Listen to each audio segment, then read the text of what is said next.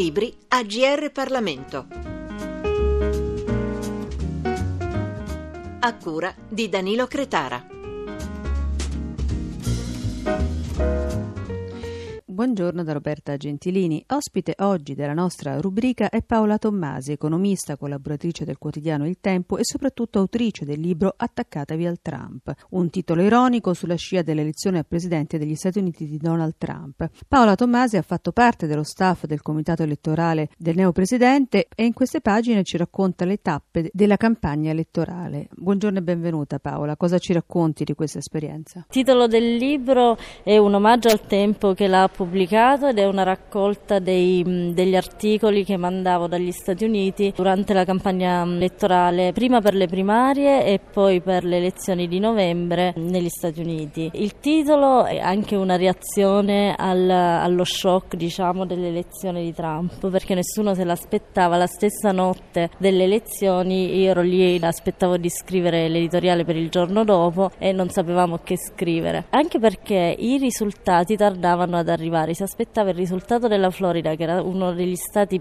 tra i primi ad essere scrutinati, però è stato sospeso, non è stato dichiarato ufficialmente fino all'ultimo minuto. E si era anche creato un caso perché si sapeva che comunque Trump era avanti, però come se i giornali, le televisioni non volessero dichiararlo, anche perché storicamente chi vince in Florida poi vince le elezioni, è una sorta di stato in cui si fa il test perché è proprio appunto uno dei primi ad essere scrutinati e da lì si capisce l'andazzo. Quindi si era creato questo caso Florida. Per alcuni una sorpresa, in realtà stando sul campo, seguendo la campagna, quindi andando anche nei comizi, nelle riunioni, partecipando agli eventi, comunque l'atmosfera si sentiva, si sentiva nella gente che si incontrava perché c'era molto entusiasmo e molta partecipazione, cosa che si è vista anche il giorno dell'insediamento e si è fatto spesso il confronto in termini numerici fra la cerimonia di insediamento di Obama e quella di Trump. Anche lì c'era chi diceva che c'era poca gente o anche chi diceva che le immagini fossero state ritoccate. Però anche lì non era la, tanto la quantità quanto la qualità, tra virgolette, nel senso di partecipazione e coinvolgimento. Perché Trump ha instaurato un rapporto diretto con tutti i cittadini, per cui quando andava ai comizi che gli americani chiamano rally e c'erano sempre 30.000 persone in questi spazi enormi. Lui comunque si tratteneva e cercava di parlare con tutti, faceva anche delle riunioni prima dell'evento pubblico in cui spiegava il suo programma e cercava soprattutto di carpire dagli elettori quello di cui avessero bisogno. Quindi secondo me quello che si poteva percepire anche stando dentro è che lui aveva molta predisposizione all'ascolto e da quello che sentiva incontrando la gente poi elaborava il suo programma. Quindi la vera chiave della vittoria è stato quello del dialogo con gli elettori per capire i bisogni e quindi fare un programma che li soddisfasse. Programma che veniva sempre perfezionato e in base alle esigenze venivano anche decisi i luoghi in cui fare gli incontri. Stati Uniti ovviamente è un paese molto ampio, un elettorato variegato e comunque Trump rappresenta un voltare pagina rispetto alla presidenza di Obama. Cos'è che ha portato gli americani a fare questo cambio di passo fondamentalmente? Qual è stata proprio la motivazione per cui alla fine c'è stato questo effetto Trump?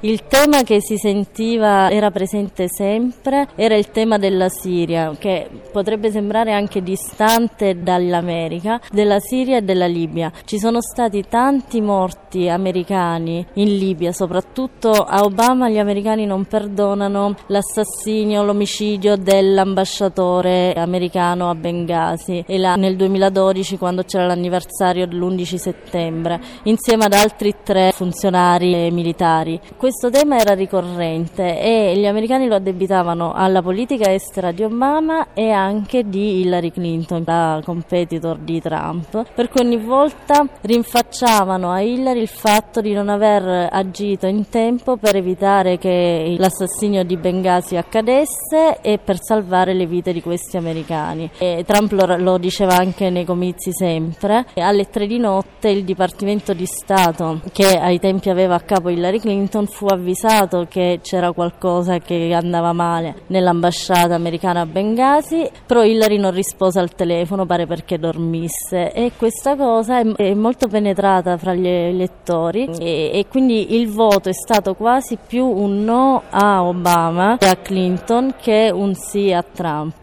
C'è la bocciatura di otto anni di amministrazione sulla, Obama sulla politica estera e poi sulla riforma sanitaria che doveva cambiare le sorti, il sistema americano, in realtà si è rivelata poco efficace e molto costosa sia per gli stati che per le aziende e, e i cittadini. Questo libro è una raccolta di articoli che tu hai scritto anche proprio quando seguivi nello staff eh, di Trump questa campagna per le presidenziali. Si può considerare un diario? Ma in realtà non tanto perché gli articoli non sono raccolti in ordine cronologico, ma più per argomenti. E io scrivevo quasi ogni giorno, anche in base agli avvenimenti, perché comunque è stata una campagna molto frenetica, l'abbiamo, si vedeva anche qui dall'Italia. Comunque ogni giorno c'era una notizia, succedeva qualcosa. Si può parlare del, del ruolo dei media che comunque la raccontavano in maniera differente. Io ho fatto un sondaggio personale quando ero lì involontario perché un, um, sono andata a fare trekking in un bosco in un weekend da sola. E avevo finito le mie magliettine e me ne sono messa una della campagna elettorale, quindi avevo questa scritta enorme Trump davanti. E poi ho pensato, tanto era il lavaggio del cervello che le televisioni e i giornali facevano che io stessa, pur conoscendo l'ambiente, ho detto, ah, però forse non è proprio una cosa sicura andare nel bosco perché il primo che mi incontra eh, mi bastona. In realtà tutti quelli che ho incontrato eh, mi facevano i complimenti e lì ho capito che comunque le persone avevano un orientamento diverso da quello che dicevano le televisioni. Ecco, Paola Tommasi qui in Italia lavora per il gruppo di Forza Italia, dunque a contatto vivo con la politica e quotidiano, abbiamo detto economista. Qual è la differenza che si è eh, riscontrata in questa esperienza americana rispetto a come si lavora qui in Italia? Ma c'è molta, gli americani una volta che ti, consigli, ti prendono a lavorare con loro, ti prendono nel loro gruppo, poi ti portano dappertutto, per cui io venivo dall'altra parte del mondo, mi conoscevano poco per quello che avevano potuto per i colloqui che abbiamo fatto, ma Mm, da subito, dalla prima settimana, mi hanno portato comunque in tutti i centri, in tutte le riunioni in cui si decideva. E quindi avevo questo contatto così ravvicinato anche con quello che, poi, che poteva diventare e poi è diventato il Presidente degli Stati Uniti che qui, non, qui ci sono molti più filtri, il contatto col leader è più distaccato mentre negli Stati Uniti era molto diretto. Sono stati due i motivi che mi hanno spinto ad andare, il primo era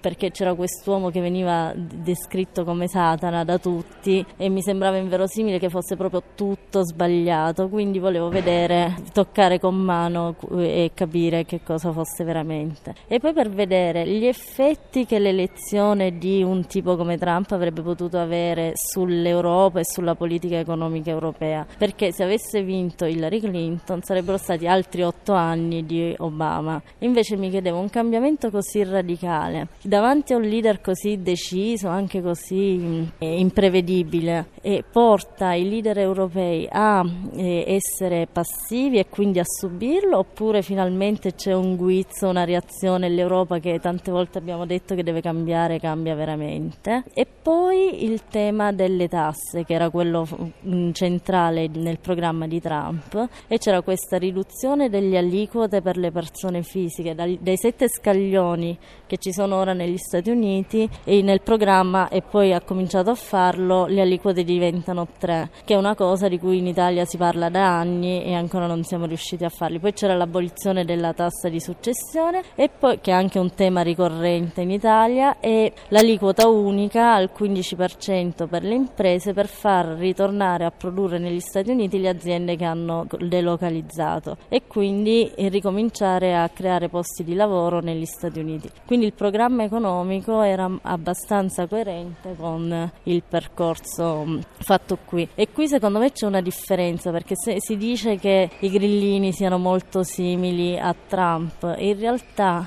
al di là del, della polemica antisistema, se si va a guardare i contenuti sono, su due, sono agli opposti perché per esempio dicevamo Trump vuole l'abolizione mm, della tassa di successione, i grillini vogliono la patrimoniale, oppure per Trump non, non, non vorrebbe abolire anche il salario minimo perché è il mercato che decide i, i termini dei salari, mentre i grillini vogliono il reddito di cittadinanza, quindi siamo proprio agli antipodi. E un altro accostamento che è stato fatto è stato con Marine Le Pen. Ora io non ho seguito camp- da dentro la campagna elettorale francese, quindi non lo so, però avendo visto quella americana, comunque c'era un, una potenza di fuoco anche attraverso mezzi diversi da quelli tradizionali, perché Trump non poteva contare sui media, sulle tv, sui giornali, quindi ha dovuto organizzarsi diversamente.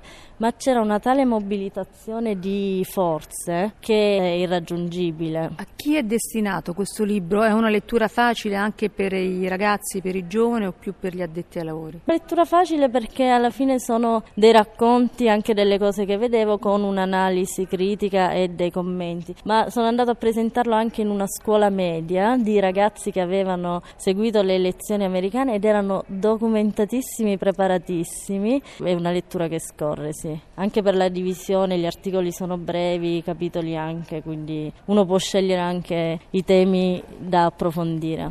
In ultimo, prefazione di Flavio Briatore, perché questa scelta?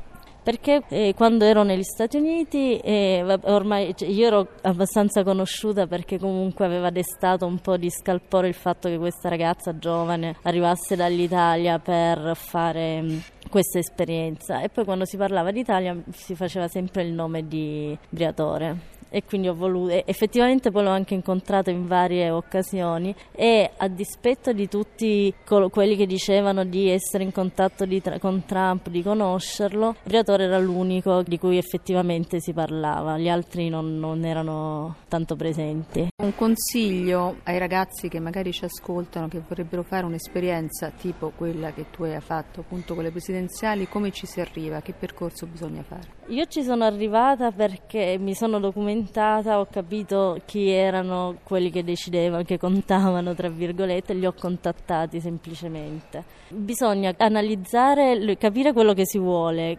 capire anche come funziona e poi intervenire. Comunque il consiglio in realtà è quello di andare sempre sul campo a vedere le cose perché non vengono mai raccontate come le si vedono con i propri occhi. Cioè qualsiasi cosa, non solo di politica, lo sport, qualsiasi disciplina, qualsiasi esperienza va fatta in prima persona. Ringraziamo Paola Tommasi, autrice del libro Attaccatevi al Trump, edito da Il Tempo, per essere stata con noi. Roberta Gentilini vi ringrazia per l'attenzione e vi augura un buon ascolto sulla frequenza di GR Parlamento.